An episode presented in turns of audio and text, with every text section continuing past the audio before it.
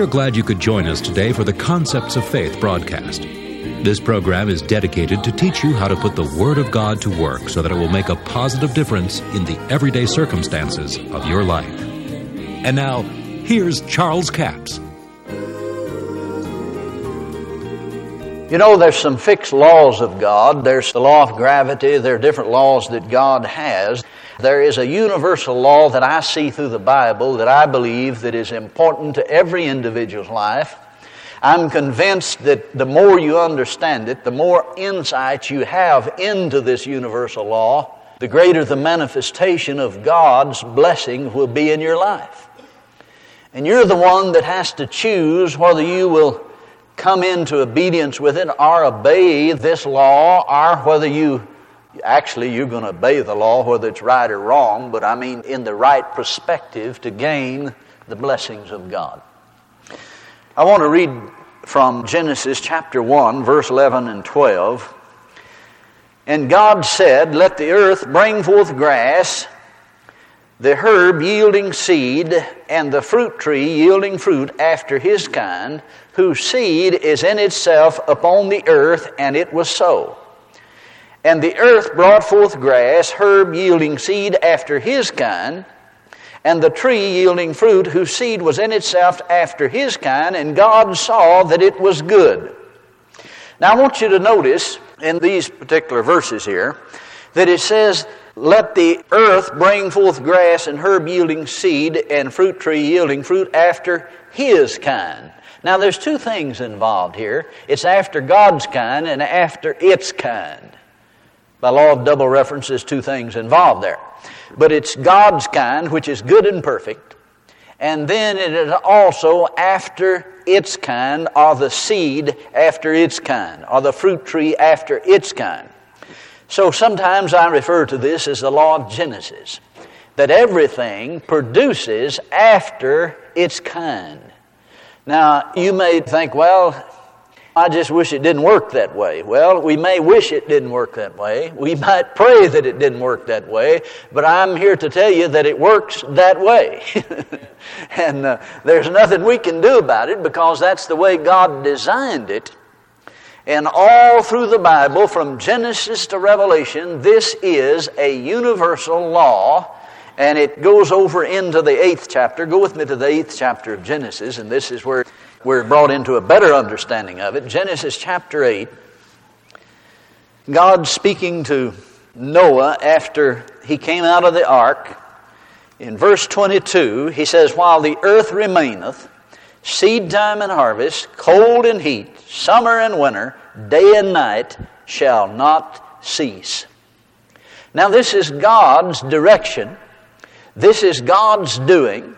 It's not something that we decided upon. It was not something that we voted on. It's something that God established in the beginning. It is, I call it a universal law of God because it stretches throughout the Bible. It works in every area of life. It doesn't work just in one area, then over in the other area, we skip that area, you know, and it just works in material things, and then when you get over in the area of other things, it doesn't work. It works in everything. And I know that I'm probably not telling you anything you don't know, but I think it helps us sometimes to sit down and take a subject and go through the Scripture and get a clearer understanding of what God is trying to say through all of this. You have so many people that sometimes they say, well, you know, if it's God's will for this and such to happen, then I guess it'll happen to me. No, it won't happen to you just because it's the will of God. That's not the way things work. Now, it'd be good if that was the way things worked, because it was the will of God that it be on earth like it is in heaven. But you don't have to, you know, be very old to figure out it's not that way. Jesus told his disciples in the sixth chapter of Matthew to pray this way Pray, the kingdom of God come, the will of God be done on earth as it is in heaven. Now, that is the will of God for this earth. But it's not that way. The will of God is not working on this earth like it is in heaven. This earth is not operating the same way that heaven is, but yet it is still God's will for it to work that way. It has to be, or he wouldn't have told the disciples and taught them to pray that way. He said, Pray that the kingdom would come, that the will of God be done in earth as it is in heaven. Now, Jesus certainly wouldn't teach his disciples to pray something that wasn't the will of God. Now, this is God's will for the earth today.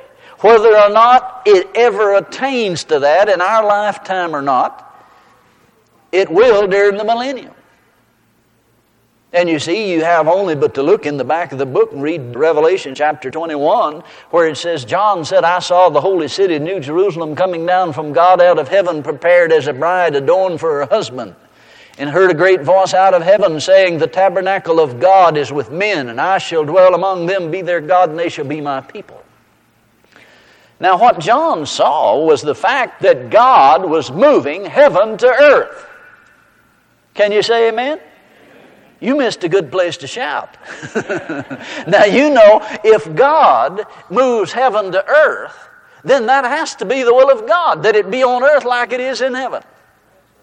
God intended for it to be that way from the beginning, but Adam sold the earth lease out to the devil. Satan became the God of the world system, and things got fouled up in the interim time. But I want you to know that God is going to see to it that it turns out exactly like He intended it to turn out in the end, and that is that heaven comes to earth. It'll be the new earth. I'm not talking about just getting better and better and we're going into a utopia. But I'm talking about God's Word being fulfilled in the new earth, and heaven is going to be moved to earth. God is moving His throne to this earth. Now, the law, the universal law of seed time and harvest, works because it is a law of God. It is designed of God. It is the underlying principle of all of the Bible, Old and New Testament. And you know, we make a mistake when we tend to separate natural things totally from spiritual things. Did you notice that Jesus never did do that? And we make a mistake when we do that. Jesus would always reach over here and get the natural things in one hand, and he would, through the natural things, show you how spiritual things worked or how the kingdom worked. He was always talking about seed, planting a seed and reaping a harvest, and sowing a seed, and whosoever shall say, if you had faith as a seed, you would say. So he is diligently, through His Word, trying to transfer to us the image that He has, the design, and the laws of seed time and harvest to us so we can understand it and operate in it.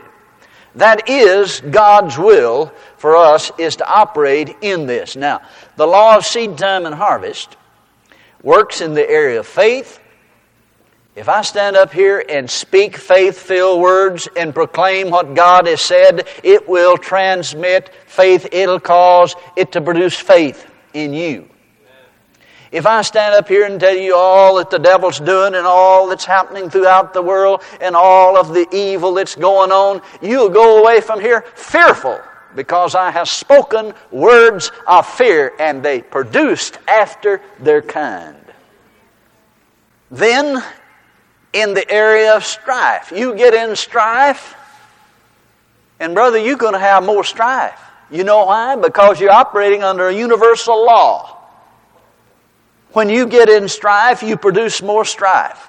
Angry words produce more angry words. They produce after their kind. You give love and you will produce love. It works. We all know that it works in those areas. It works in the area of finances. It works in the area of money. It works in the area of forgiveness. Jesus said, If you forgive not your brother his trespasses, neither will your heavenly Father forgive you. It's a universal law. We cannot disobey the law of God, the universal law, and I'm not saying this law of God to try to put you under a law. This is a law of faith and love. It works by love. Faith worketh by love. And he that is perfected in love hath no fear.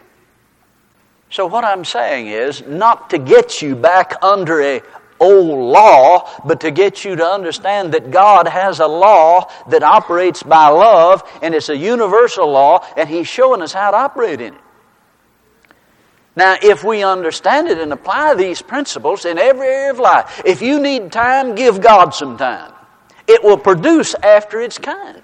If you need finances, plant some finances out of your need. Take a seed out of that money and give it for a certain purpose to a certain ministry or to a church. Plant the seed. It will come up, it will grow, and it will produce a harvest. Why? Because it's a law of God. It is a universal law of God, and because we become obedient to it, then we'll reap the results of which God said we'd have.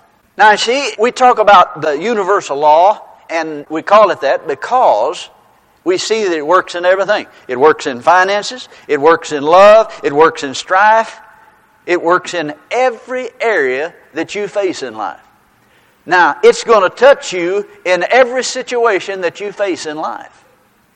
If you don't apply the instructions to your life that God's Word gives you in this and use the examples to form and shape your opinions and decisions, then you're going to be running what we'd call against the grain, or you're going to be getting in trouble, to say the least, because God's laws work. Can you say amen? amen? God bless you. I do appreciate you joining us for the Concepts of Faith broadcast today. Now, before we leave the broadcast, I'll remind you that all of this week we have book and CD offer number 7133. It's a single CD and a mini book entitled Seed Time and Harvest for $10 plus $3 postage and handling, a total of $13. Now, we're talking about seed time and harvest. Seed time and harvest is God's method, it's not man's method. In Genesis, the first chapter, says, God said, Let the earth bring forth grass, herb yielding seed, and fruit tree yielding fruit after his kind, whose seed is in itself upon the earth. And it was so. Notice, it produces after his kind. When God gives you the seed, it will produce after his kind. Now, you know the parable of the sower. It says the sower soweth the word, and it's talking about the word of God. Did you realize that you're sowing seeds daily, whether it's the word of God or whether it's the words of the devil or whether it's the words of some depressed person? Words are seeds. God said the earth brought forth grass, herb yielding seed after his kind, and tree yielding fruit whose seed was in itself after his kind. And God saw that it was good. When you sow God's word into your heart, which is the soil that the Bible talks about in Mark chapter 4, it will produce after God's kind. In other words, you sow the good seed of the Word of God, you speak it. Jesus said if you had faith as a seed, you would say, and that's the way you sow the seed into your heart, speaking the things that God said. Now, this mini book will help you understand how to put the Word of God to work in your life. That's offer number 7133. It's a single CD and a mini book entitled Seed Time and Harvest for $10 plus $3 postage and handling, a total of $13. We have a toll free order line, 1 877 396 9400. Until tomorrow, this Charles Capps reminding you the enemy is defeated, God is exalted, and yes, Jesus is coming soon. To order the product offered today, call 1 877 396 9400 or write Charles Capps, P.O. Box 69, England, Arkansas 72046. A complete list of CDs, books, and DVDs are available online at charlescapps.com. Through the website, you can listen to this radio program again and subscribe to our podcast. This broadcast is sponsored by Charles Capps Ministries and our listeners in this area.